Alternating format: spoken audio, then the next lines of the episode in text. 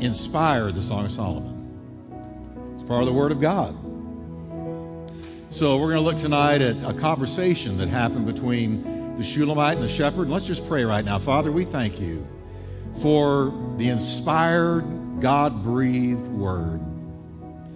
Lord, you're behind this Word. And you've given us this book, this poem, for a reason. And it is so that we can see the relationship between Christ and his church. And we pray that tonight, Lord, you will open our eyes and feed us the good word of God.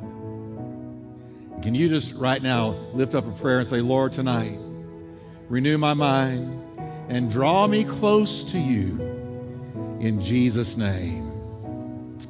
Amen. Amen. Turn to your neighbor and tell him he loves you more than you know. All right, an hour of togetherness is what we're looking at tonight. An hour of togetherness.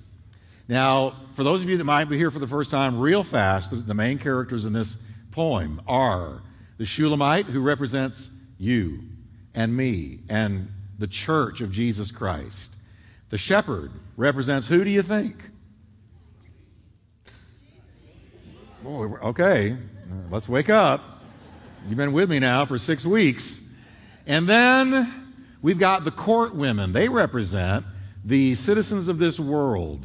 And who is uh, Solomon in the Song of Solomon? The tempter. Now, a lot of people, that throws a lot of people. But when you read this book, Song of Solomon, there is no way that, the, that um, Solomon in this poem is a picture of Christ. There's no way. He's worldly, he's crafty, he's fleshly, he's carnal. He can't be Jesus in this poem. So Solomon is the tempter. The court women are the citizens of the world, the worldly type people who are all behind Solomon. And really, a lot of the book has to do with Solomon trying to lure the Shulamite away from the shepherd to himself. And are we not every single day attacked in our minds and attacked in our faith and does not the world attempt to lure us daily away from our shepherd and into the arms of the tempter? Amen? So that's the picture. Let's look now. Last time we saw Solomon entering Jerusalem in all kinds of pomp, power, prosperity, and popularity, a typical, stereotypical worldly king. And the citizens, as they entered Jerusalem, had watched the display with varied reactions, all of them admiringly. And the Shulamite was still Solomon's virtual prisoner. And none of Solomon's display as he entered in in all this power in his carriage and horses and army and weaponry and all of this, none of it impressed the Shulamite. He couldn't win for losing. This Shulamite is the one that got away. He had 800, somewhere around 700 concubines, 1,000 wives. Good grief. And yet there was one he couldn't get, and it was this Shulamite. Why couldn't he get her? Because she was totally dedicated to the shepherd, and she's a picture of you and me. While people may sell out to the world all around us, the world can't get us because we are sold out to the shepherd. Amen? So, in this section called An Hour of Togetherness, the shepherd again finds a way to be with his beloved Shulamite. So once more, he, he shows up. We don't know how he got there. We don't have to know. But he shows up and he tells her how much he loves her. How many of you have ever been in a wilderness time where things are really dry, really difficult, just, you know, just really hard to put one foot in front of the other and just where is God? He seems a million miles away. And then suddenly the shepherd shows up. And he doesn't take you out of all of your troubles but he takes your hand in all your troubles and he encourages you. And that's what's happening here. All right? So he assures her when he shows up that when the time is ripe, he will come back to carry her away. I mean, this thing, this poem smacks of the New Testament and the rapture of the church and our relationship with Jesus. It's so incredible. But he tells her, I'm going to come back someday to carry you away from all these dangers and temptations that are besetting you. And throughout chapter 4, the shepherd and the Shulamite converse together. And we're going to do the, the, the, this chapter tonight. Now, we see in their dialogue the love relationship that exists between Christ and his church. Okay? No doubt, their exchange is intended by the Holy Spirit to teach you and me how we should talk to our shepherd and how he talks to us. We can divide their conversation together in chapter 4 into four steps. We're going to notice the, the personal radiance of the Shulamite, then the passionate response of the Shulamite, then the pilgrim responsibilities of the Shulamite, and finally the promised rapture of the Shulamite. Amen. Now, chapter 4 opens with the shepherd speaking of her personal radiance. Now, guys, I'm going to tell you, this shepherd is going to put us, all us guys, to shame. Because this guy knows how to talk romantic. This guy is a romantic. Of course, he's a picture of Jesus, but just you just wish you could come up with some of the things he says. Are you ready? Imagine you married guys on your way home tonight, just turning to your wife and saying, Behold, you are fair, my love. Behold, you are. I think you would be. I think. I think you would be carrying a woman who has fainted to the hospital.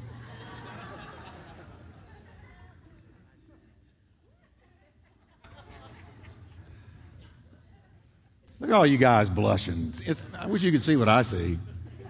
So, does he not know how to talk to a woman? Come on. Come on, guys. Give me an amen. amen. Some of you want to say, oh, me. All right. Behold, you are fair, my love. Behold, you are fair. Now I'm echoing a little bit here, Tyler, for some reason. Thank you. Behold, you are fair, my love. Behold, you are fair. Now, one translator puts it this way Thou art fair, my dear so fair. That's exactly what Jesus thinks of his church. Now, can you believe me when I tell you that? Because this is a picture of Christ and his church. So, when Jesus looks at you and me, can you even believe that he says to you and to me, Behold, you are fair, my love? You are fair. So I didn't think he looked at me that way. I thought he looked at me disappointed, disapprovingly because I mess up so much and I'm not everything I ought to be. I can't even picture him talking to me that way, but he does. It's reflected right here. Now, when the Lord looks at us, he does not see the blotches and the blemishes that so often characterize us now. He doesn't see them. According to Ephesians 5:27, he sees us without blemish or any such thing. That's how he sees us. It's as I preached before, if you put on sunglasses and they're green, they you, you know, you see green. These blue ones, you see blue. You put on red, you see red. Jesus has on red sun, S O N, glasses. He sees us through the blood. So because he sees us through the blood, he is able to say, Behold, thou art fair, my love. He doesn't see the blemishes. He really doesn't. That's why we can say there's therefore now no condemnation to them that are in Jesus Christ. He sees no blemish, no such thing. Then he goes on to describe in loving detail just what he saw when looking at the Shulamite, and all of these could be a Hallmark card. First, he talks about her mystery. Look what he says in 4, verse 1. He says, You have dove's eyes behind your veil. Your hair is like a flock of goats going down from Mount Gilead. Oh, gosh. Okay. But I want you to notice the dove's eyes. Because notice the dove's eyes are behind the veil. Middle Eastern women wore this veil. There was a mystery behind Middle Eastern women intentionally. And you could see the eyes, but they were behind a veil, so there was a, there was a mysterious element. And he's saying, When I look at you, your eyes from beneath that veil look like dove's eyes to me. He's entranced by her eyes. Now, the eye has been called the index of the soul, the window to the soul. It reflects your eyes love, hate, hope, fear. Your eyes betray what is going on in your heart. A dove's eyes are its most prominent feature. You know, I feed birds every morning, and I sit out there with my Bible and I feed the birds. And most of them are, are doves. And they have the most innocent, beautiful, round eyes. They are the most distinctive thing about that dove. And that's what he's saying. The dove in Scripture symbolizes the Holy Spirit. Now, what is going on here? Well, what does Jesus see when he looks at you and me? Are you ready? He sees dove's eyes. What do I mean by that? When we got saved, we got filled with the Holy Spirit. And the Holy Spirit, the dove, is living inside of us.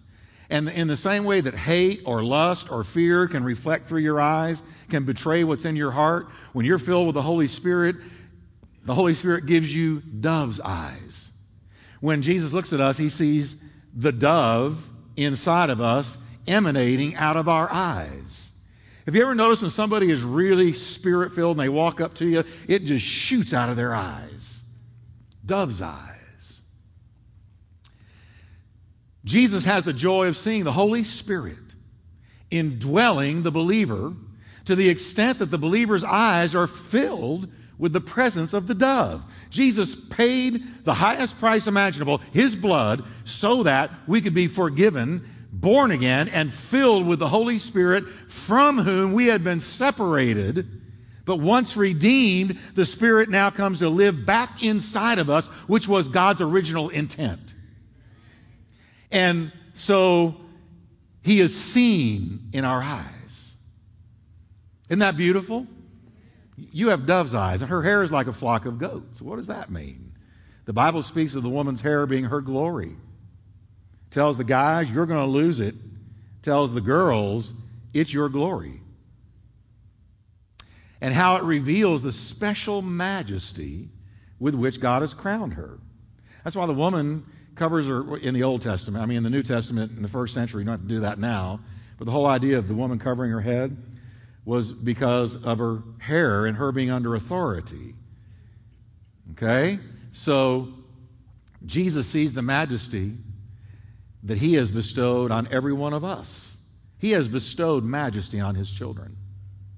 We are a royal priesthood, a holy nation, a called out people, a chosen generation, that we would show forth his praises who has called us out of darkness into his marvelous light. So the Lord has added a certain majesty to his people. And that's what is reflected here in the Shulamite's hair.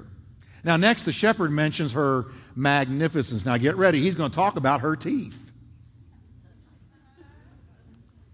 When's the last time somebody came up to you and said, Man, you have great teeth? But he does this. Look here.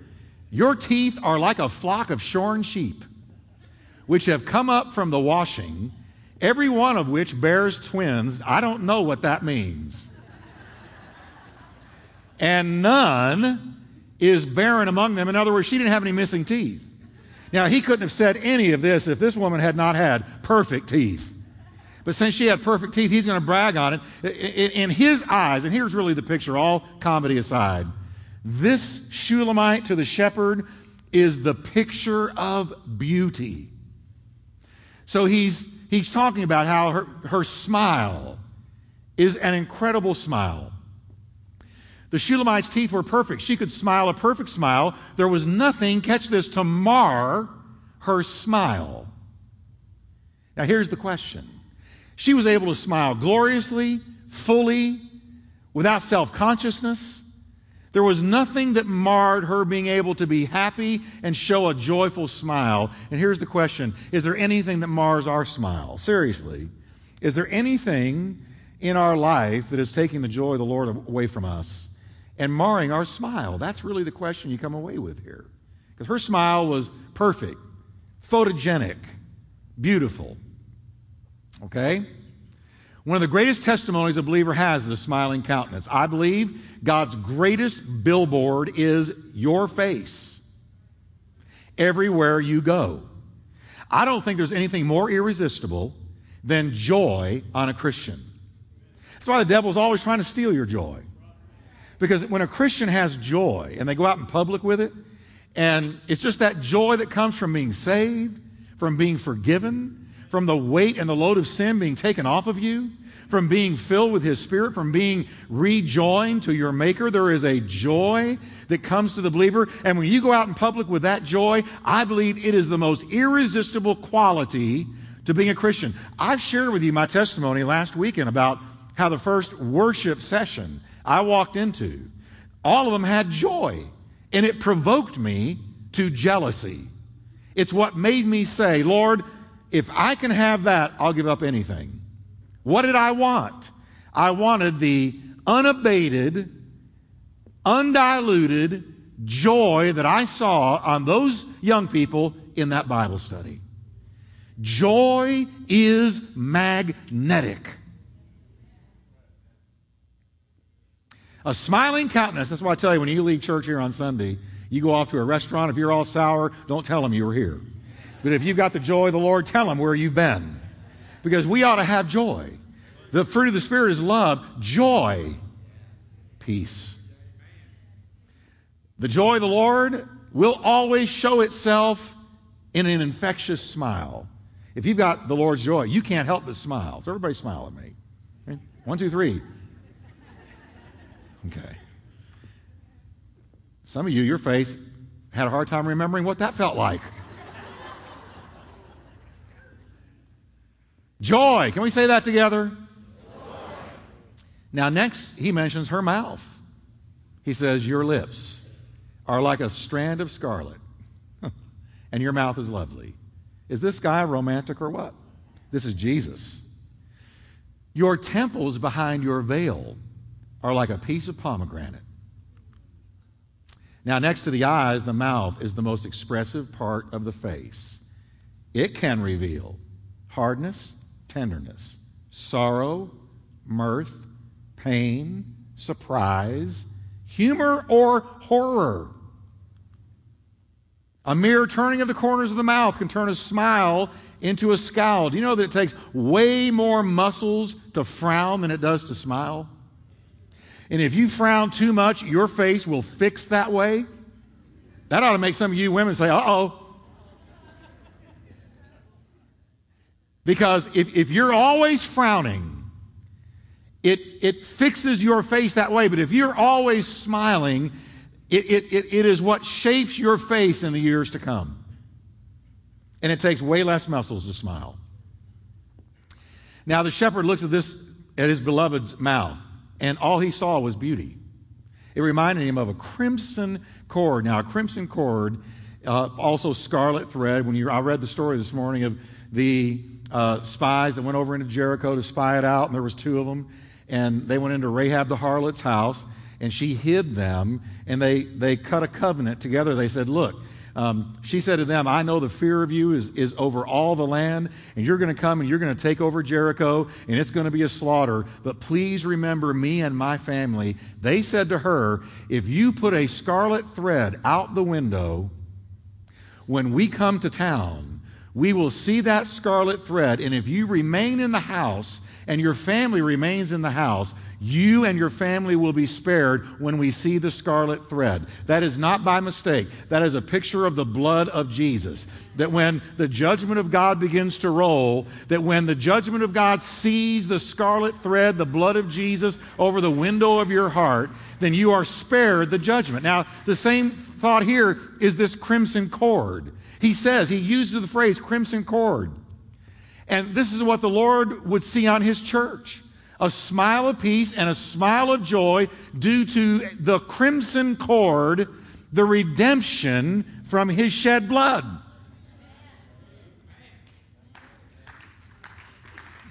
It's powerful stuff. Uh, you know, if you're saved and you know it, say amen. amen. Boy, that was the best amen I've gotten out of them in a long time. Try that again. Now, the shepherd goes on to mention her might next. Look what he says Your neck is like the Tower of David, built for an armory on which hang a thousand bucklers, all shields of mighty men. Now, notice the verbiage there a thousand bucklers. What in the world is that? The shepherd saw around the neck of his beloved a string of coins, like Eastern women wore. And those coins may or may not have been valuable. It didn't really matter because they were very, very valuable to her, of infinite worth to the Shulamite because they symbolized her betrothal like an engagement ring. When, when a woman gets engaged in America, she gets an engagement ring. Back then, there was a necklace of coins that was put on the woman, and it said, I am betrothed, I am taken, I am spoken for. Now, what is he saying here by that? The shepherd looked at those coins hanging around her neck and he saw them as shields hung on the smooth wall of an armory. That's what came to his mind. Why? Because those coins acted like protectors. What does a shield do? It protects you from arrows and spears and whatnot. So he says, those coins are a picture of your might. What kind of might? Her might, her ability to say no to the tempter because I am spoken for. So let the tempter come knocking. Let Solomon do his best to woo me and seduce me and lure me and convince me, but I've got these coins, and these coins are like shields to my shepherd because they ward off the temptations like a shield would ward off an arrow. They told would be suitors that she was spoken for. Her might was due to her loyalty to the shepherd. Folks, the more we are loyal to him, the mightier we are. Let me tell you something. And, and, and when you say, you know, I am my beloved's and he is mine, and his banner over me is love, when we walk with that committed covenant relationship with Jesus, it makes us mighty in our ability to say no to the world when everyone else drops like flies because they're not in covenant with Jesus. Salvation is not just getting your ticket to heaven someday. Salvation means you have entered into a covenant relationship as the Shulamite had with the great shepherd of the sheep, Jesus Christ, the Son of God. And we are not just going to go to heaven one day, but we are His right now, and He is ours. And we are in covenant with Him. And we wear upon ourselves, as it were, those coins. And that covenant wards off the fiery arrows of the enemy and helps us to be mighty in spirit. And guess what the betrothal gift given to us by Jesus is? Jesus gave us the Holy Spirit. The Shulamite had the coins. A, a, woman today would have an engagement ring, but guess what? We've got an engagement ring and we've got coins, and it's called the Holy Spirit of the living God. He's called the earnest of our inheritance. When you and I got saved, Jesus slipped that ring on you and me. He dropped that necklace of coins around us. He put within us the Holy Spirit, and the Holy Spirit says, says, taken, taken, taken, bought, paid for, set aside only for the shepherd. So the earnest of our inheritance is the Holy Spirit. Think of the most incredible experience you've ever had with the Holy Spirit. And then multiply it by a hundred to the nth power. And that's what you're going to experience in glory. This is only a down payment of what's coming. Hmm. I just had Holy Ghost bumps, just came all over me. I'm telling you. So we're spoken for. Everybody in here, can you say with me, spoken for? And you've got the engagement ring on. The Spirit of God in our hearts is but the down payment of what is coming. In the meantime, the Holy Spirit is our protector in this world against the unwanted advances of the enemy. We are already spoken for. Now he goes on. Finally, the shepherd mentions the Shulamite's maturity. Verse 5. He says, Your two breasts are like two fawns, twins of a gazelle, which feed among the lilies. Now, here's what's going on. He's looking at her. The shepherd sees her noble shape, carefully veiled behind the long tresses of her hair and the flowing contours of her veil. You know what he sees? Here's the message a mature grown woman. And he's completely captivated. What do you think Jesus wants in you and me? Paul says, I'm praying, I'm interceding until Christ be formed in you. And then he described it until we all come under the fullness of the stature of Christ. That's maturity.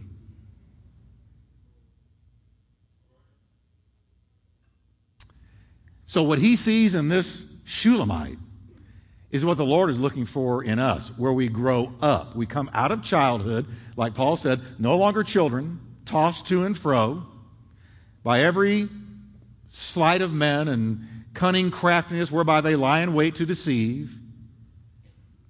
He said, but we would grow up into him in the fullness of the stature of Christ. In another place, Paul said, when I became a man, I put away childish things. When I became a full grown adult, I put away childish stuff. What the shepherd is seeing here is a reflection of what Christ is wanting in his bride. He wants maturity, he wants adulthood, he wants somebody who has grown up. And I got good news for you. It takes time to grow up, to become fully developed. When I was a teenager, or not a teenager, in elementary school, as all of you probably did, we had science class, and in the science class, we are all given a little pot of dirt and a few seeds, and we dropped the seeds, covered it up with dirt, and then we watered it every day. And we were told that's going to come out of there before long. Now, my problem was I couldn't believe that. So I kept digging up my seed. When the teacher wasn't looking, I'd go in there and I'd dig it up and look to see if anything was happening because I did I saw nothing.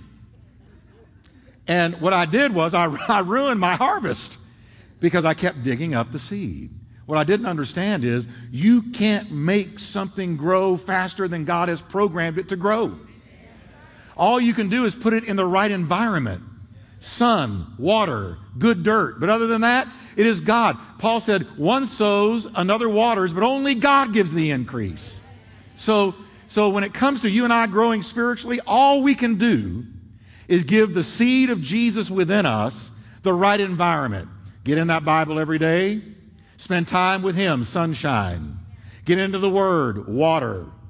Get into fellowship, fertilizer. But the growth will come as God has programmed it to grow. You can't make it, you can't grab that plant and pull it and make it grow. You'll kill it.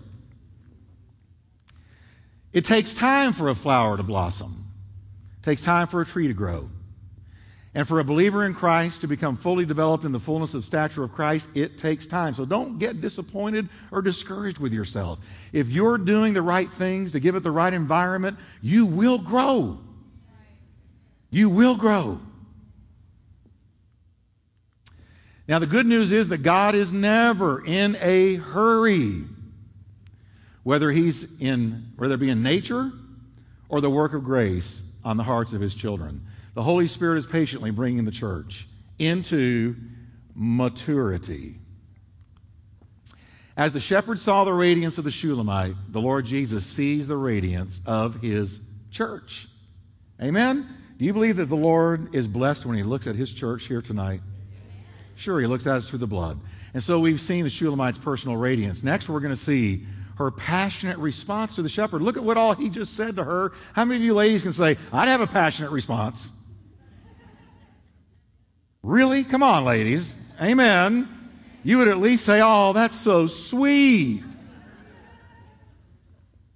So she has a response to all of these incredibly romantic things she just heard. She talks about two things the morning and a mountain. Verse 6, she says, Until, here's her response, until the day breaks and the shadows flee away, I will go my way to the mountain of myrrh and to the hill of frankincense. And what does that mean? First, her heart was occupied with the coming day. Though now she was in Solomon's gilded prison, he could not keep her forever. And folks, we will not be in this world forever. We will not be. Likewise, we're in a dark world today of perversion and godlessness, and it's only getting darker and only getting more perverse. We are watching deviancy defined down by the hour. But his real church, true church, is growing into the fullness of the stature of Christ, and his word to us is hang on, because the day is coming when I'm taking you out.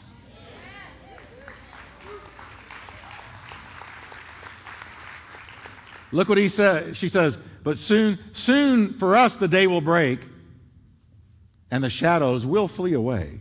This is not going to last forever. This too shall pass. Now, the mountains of myrrh and the hills of frankincense, she mentions, they don't exist anywhere on earth. Myrrh and frankincense are two of the gifts the wise men brought to baby Jesus. You remember that? They brought frankincense and myrrh. They represent Jesus' death on the cross. Now, again, the Holy Spirit gave this poem as much as He gave us Hebrews or the book of John. Okay? So when the Holy Spirit uses the verbiage and the picture of myrrh and frankincense, you think He knew what He was doing? It points to the crucifixion of Christ. It points to the resurrected Christ. Myrrh and frankincense represent his death on the cross. One day, because of his death on the cross, we will climb those everlasting hills of frankincense and breathe forever the fragrance of the myrrh in heaven.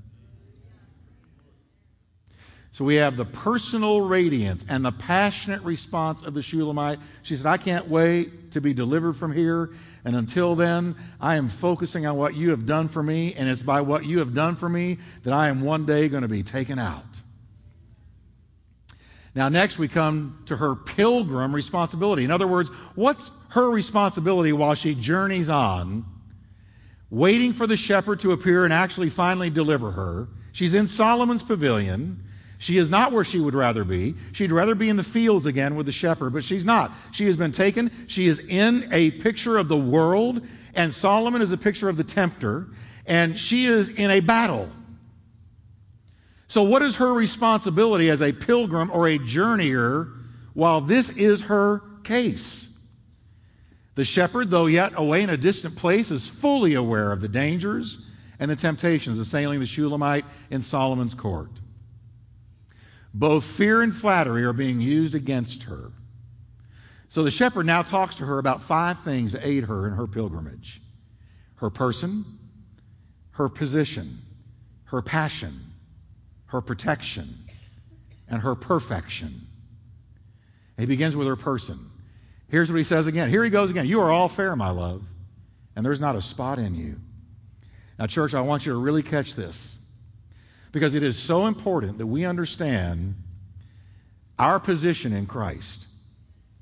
Our position in Christ is guiltless, forgiven, redeemed, justified. All right? We are spotless because of the blood of Jesus. And, and Paul talked about keeping and maintaining a clear conscience because if you don't have a clear conscience, it's going to take you down in the moment of warfare. You've got to maintain a clear conscience.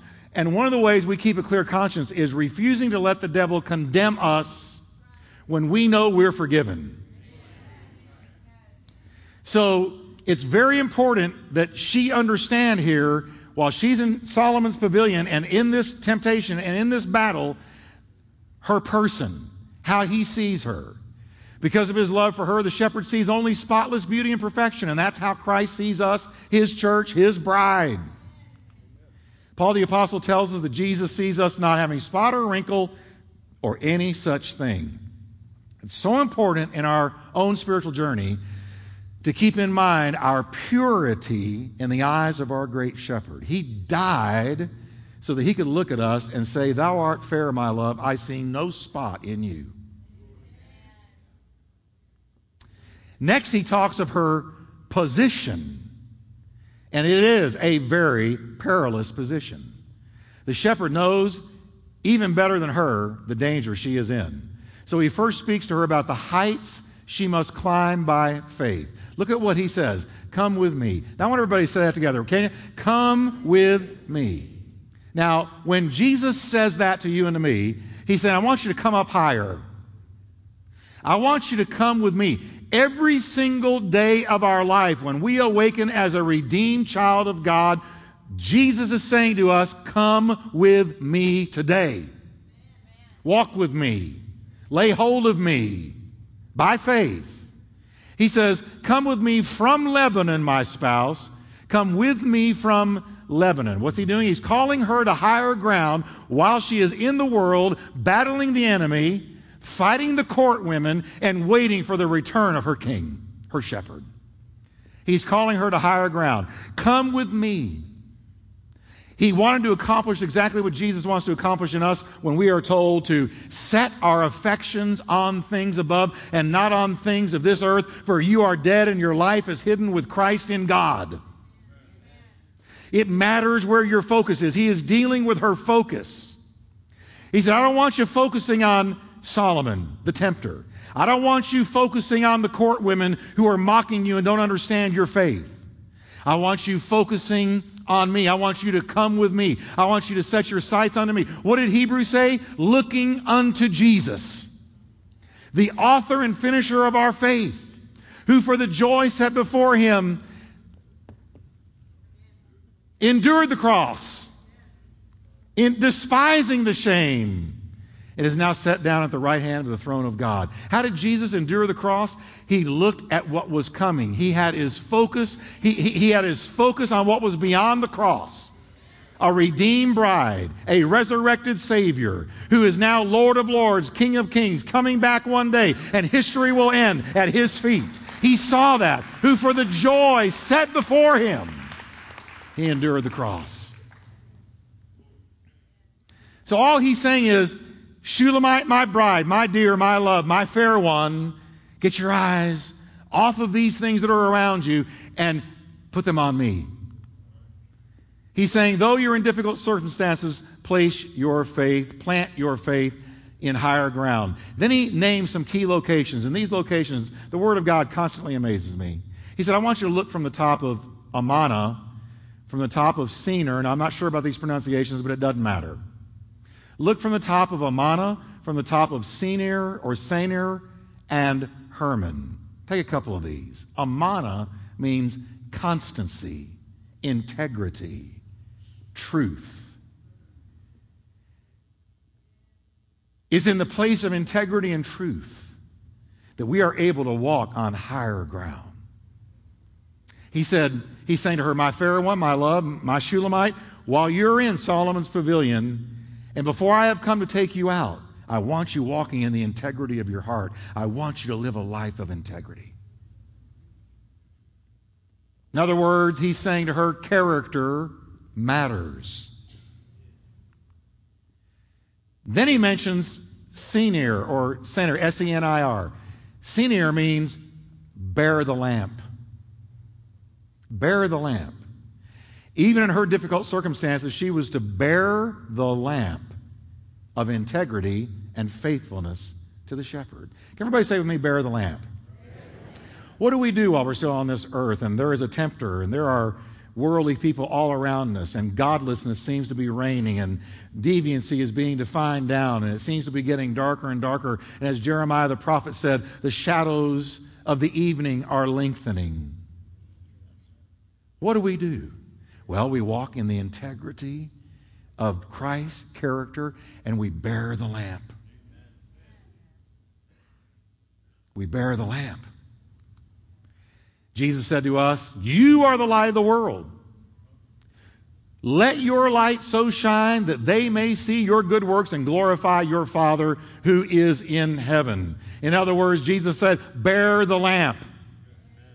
Occupy till I come. Walk in integrity, Shulamite, and bear the lamp. Mm. That's our responsibility in our pilgrimage on this earth. That's our responsibility. Walk in integrity and bear the lamp. And that's what Turning Point intends to do. We're going to walk in integrity and we're going to bear the lamp. We're going to hold it up so high I want one of those Walmart is opening next week spotlights. You ever seen one of those things? You're driving down the road and there is this huge light cutting through the night. It seems to reach to the moon. You go, what in the world is that? And it's just this huge spotlight because Walmart's opening next week. I want one of those Walmart spotlights here. And I want to shine the light into the night. Bear the lamp.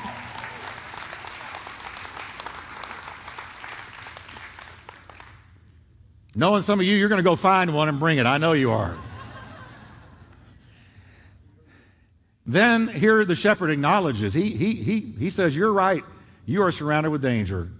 Look what he says Come with me from Lebanon, my spouse. Come with me from the lion's dens, from the mountains of the leopards. You are surrounded by lions, my love, and leopards. Solomon was lion like in his comportment, and so is the devil. 1 Peter 5 says, Your enemy, the devil, walks about like a roaring lion, seeking whom he may devour. The, the Greek there is literally eat alive. So, what does the Bible say? The devil's lion like. And here's the shepherd saying, I understand you're in a den of lions. But Solomon was also like a leopard in his outward beauty. He inherited, there's no question about it, he inherited major looks from his dad and his mother, Bathsheba. He was a GQ looker. That's right. But you know what? Inside of that GQ looker was an animal that would tear her to pieces if she yielded.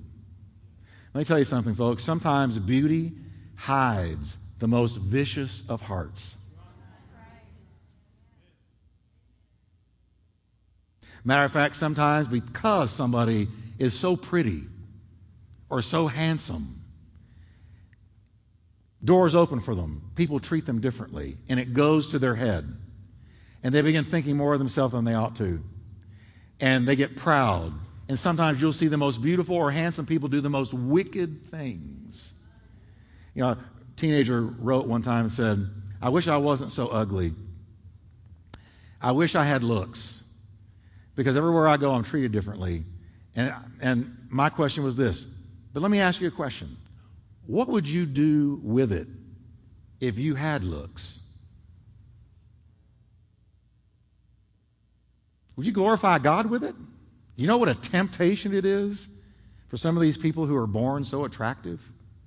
You got to humble yourself before God. And this Solomon, even his hair, his hair I forget how many pounds it weighed. This guy had a mane.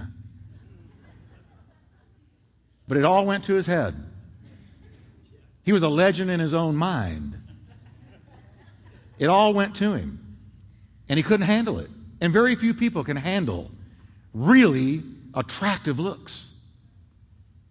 So there was an animal inside this guy, and it was a leopard. It was a lion. And the shepherd knew it. So she must keep her heart firmly fixed on her beloved and in spirit maintain fellowship with him, lest she be eaten alive by this lion and this leopard.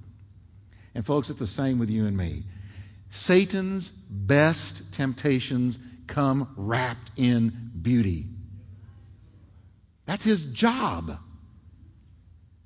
It's not a sin to be attractive, but I'm saying he makes wrong look beautiful.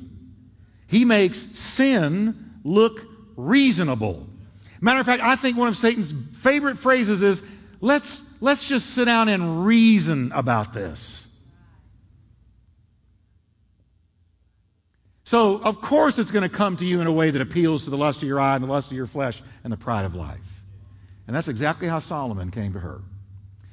We also are in a lion's den, you and me. As we just quoted, your adversary, the devil, like a roaring lion, walks about seeking whom he may devour.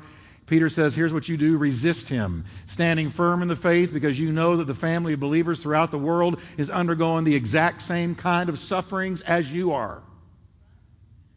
And how do we resist him steadfast in the faith? By doing what the Shulamite was told to do. You come away with me. Get your focus on me, your shepherd focus and fix your eyes on me and fellowship with me. Though I am apart from you physically, I'm with you in the spirit. Her person and her position have been addressed. Next, the shepherd speaks to her passion. The shepherd talked about the love he knew she had for him. What better way to protect herself from Solomon's temptations than the love she had for him? Verse 9, you have ravished my heart. This is the shepherd talking to her. You have ravished my heart, my sister, my spouse. You have ravished my heart with one look of your eyes, with one wink or link of your necklace. He's saying, I'm gone. I have never known a love like yours. It is beyond comparison. Now, watch this, church. Did you know that Jesus treasures every single expression of your love towards him like that? We're in a love relationship. So, right now, let's just lift your hand and just at him say, Lord, I do love you. And do you know what that means to him? Do you? You know what that means to him?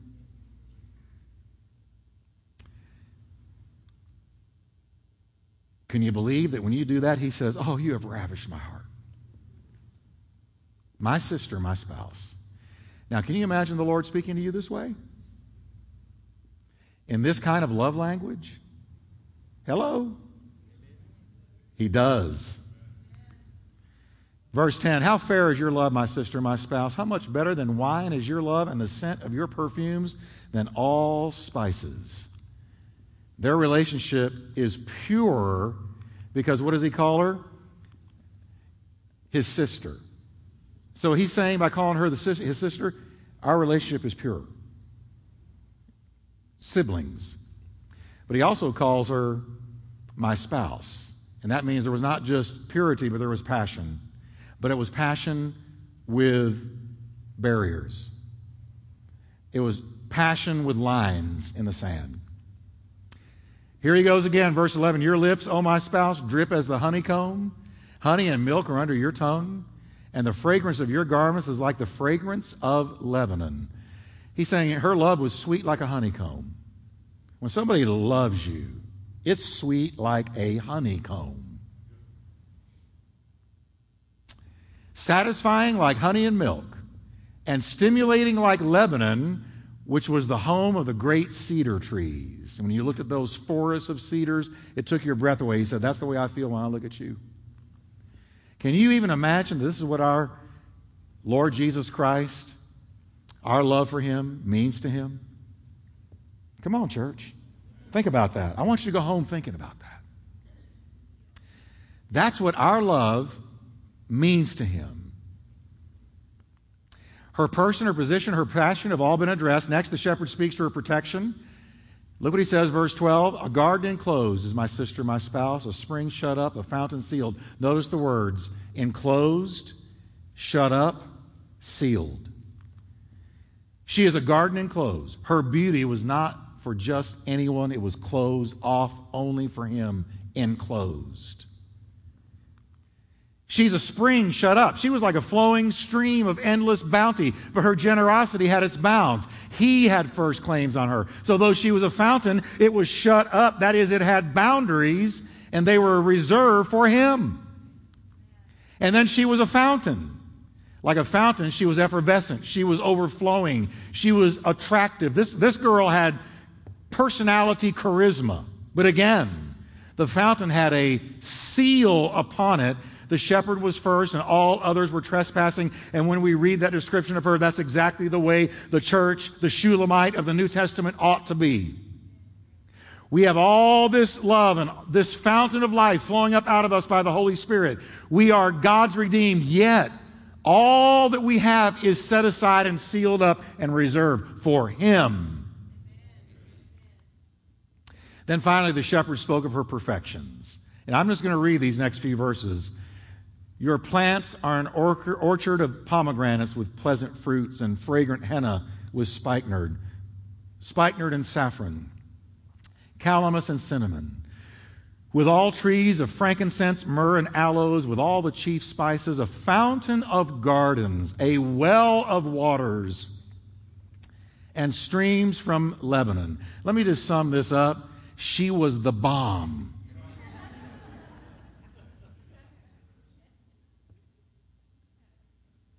Now, again, can you believe me when I say, when Jesus looks at his real, true, redeemed church, in his eyes, we're the bomb.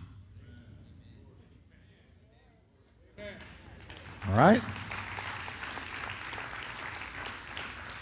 Now, just before the shepherd ends their tryst, he whispers to her a few words about the greatest and the brightest hope of all, the promised rapture of the Shulamite, and I'll deal with that next time. Can we stand together? Next week, we're going to read about the rapture of the church revealed in the Song of Solomon. Amen. Can we just go to the Lord? I just feel like we need to tell him we love him tonight. We've seen this Shulamite and the shepherd sharing such incredible words back and forth between each other. We've seen how her words to him moved him and blessed him. And the Bible says, Bless the Lord, O my soul, and all that is within me. Bless his holy name. So, can we just lift our hands towards our great shepherd and as the New Testament Shulamite, the church of Jesus Christ? Can we just begin to tell him we love him? Go ahead and just begin to tell the Lord. Just go ahead and get verbal with the Lord and tell For him. he is Lord.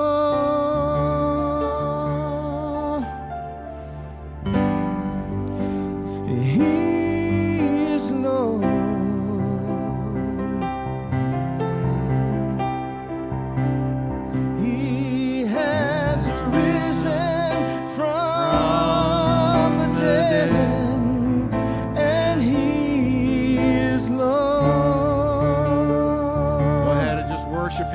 And tell him you love him. Thank you, Lord.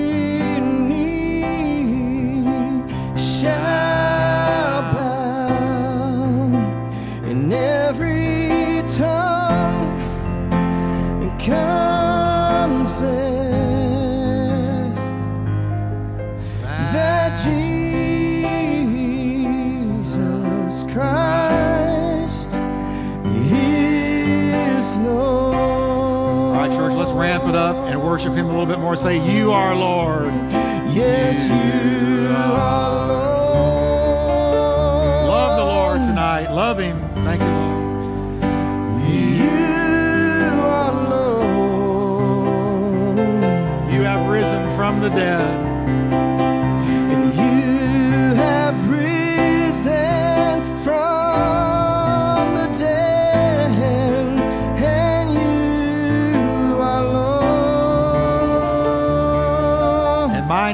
Lord. And